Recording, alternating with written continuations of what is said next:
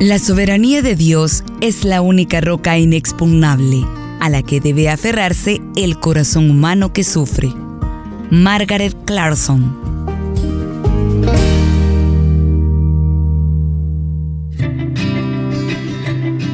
Con esta verdad necesaria de asimilarla e incorporarla en nuestro día a día, en nuestras situaciones dolorosas, le doy la bienvenida a su programa Entre Libros.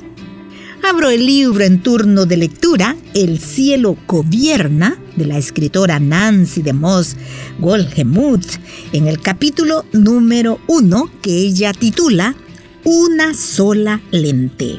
Inicio con esta frase. La soberanía de Dios es la única roca inexpugnable a la que debe aferrarse el corazón humano que sufre. Margaret Clarkson. El cielo gobierna. Ninguna frase late tanto en mi mente y en mi corazón como esta. La tengo en la foto del protector de pantalla que aparece cada vez que miro mi teléfono. Está impresa en la taza que uso cada mañana para mi té. Aparece en una obra de arte que tengo en mi estudio.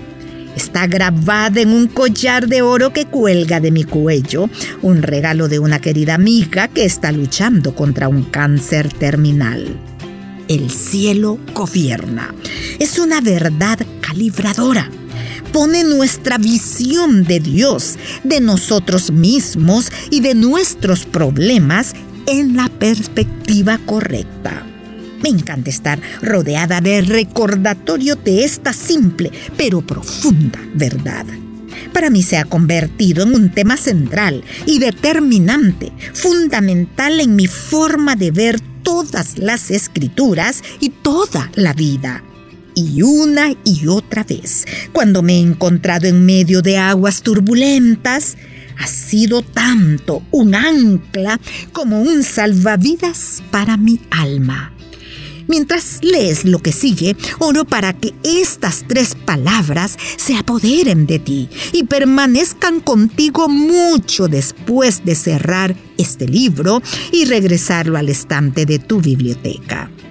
Mi esperanza es que la promesa y la perspectiva contenidas en la frase se arraiguen profundamente y para siempre en la fibra misma de tu ser que te den consuelo y valor en cada momento doloroso y circunstancia desconcertante de tu vida y que se conviertan en tu respuesta reflexiva y confiada a cada crisis y suceso preocupante en nuestro mundo al revés.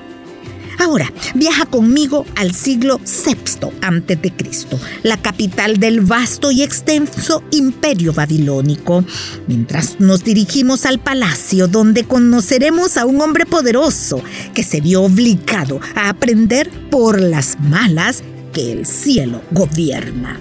Él mismo cuenta la historia en Daniel capítulo 4, años después que le sucediera lleno de éxito y renombrado por sus logros legendarios y hazañas militares, Nabucodonosor, el monarca en curso, tuvo un sueño angustiante. Reconoció de inmediato que tenía un significado importante, que no se trataba de extraños vestigios de un recuerdo sin procesar de lo ocurrido durante el día. No obstante, no supo cuál era ese significado hasta que consultó al profeta Daniel, conocido como el sabio Belsasar en su corte. En el sueño, Nabucodonosor había visto un árbol, un árbol alto, imponente, macizo, frondoso y exuberante, hermoso y abundante.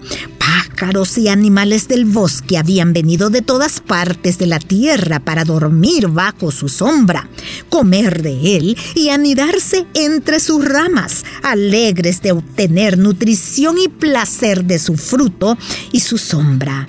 Este árbol, como ahora comprendió de Daniel, era una imagen visual del mismo Nabucodonosor, la figura más poderosa e influyente del mundo conocido en ese momento.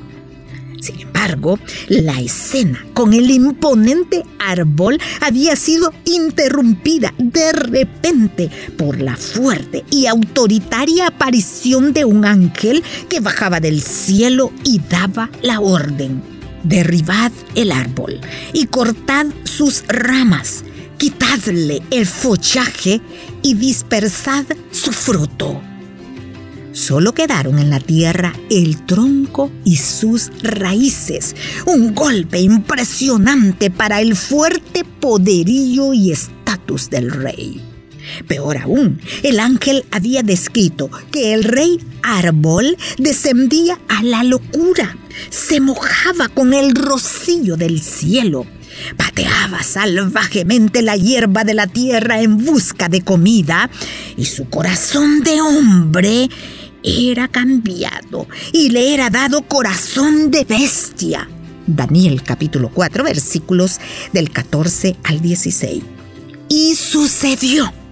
Los hechos anunciados por el sueño ocurrieron tal como el ángel los había descrito y Daniel los había interpretado a Nabucodonosor. ¡Qué descenso! De la cúspide a lo más bajo, de la aclamación universal a la humillación total. Despojado de prestigio y poder, reducido a una existencia como bestia animal. ¿Por qué? ¿Cuál era el propósito de tan drástica humillación?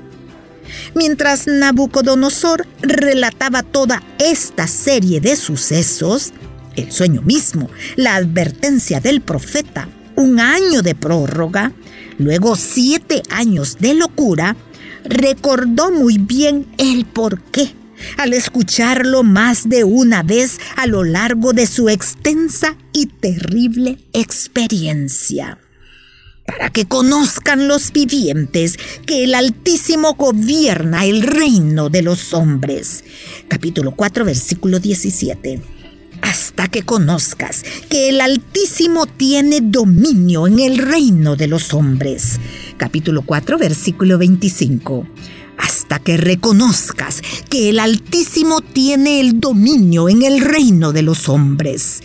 Capítulo 4, versículo 32 o como había declarado Daniel cuando explicó el significado del sueño del rey. Tu reino te quedará firme luego que reconozcas que el cielo gobierna. Capítulo 4, versículo 26. Sí, cuanto antes comprendamos y creamos esta verdad, más cuerdos podremos estar todos. Con el fin de sacar el máximo provecho de este libro, leo dos conclusiones de diez que la escritora señala en torno a la vida de Daniel, que serán evidentes en nosotros si realmente creemos que el cielo gobierna. Número uno, resolvemos vivir como personas santas de un Dios santo en lugar de adaptarnos a la cultura que nos rodea. Número dos, no entramos en pánico ni nos desesperamos cuando los enemigos de Dios parecen estar ganando, cuando suceden cosas malas, cuando nuestras libertades se ven amenazadas o cuando nos dejan sin consuelo. Línea 7. Finalizo el programa de hoy. Que el Señor le bendiga y hasta la próxima.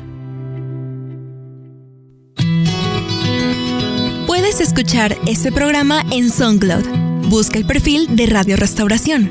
Ingresa a listas y luego clic en Entre Libros.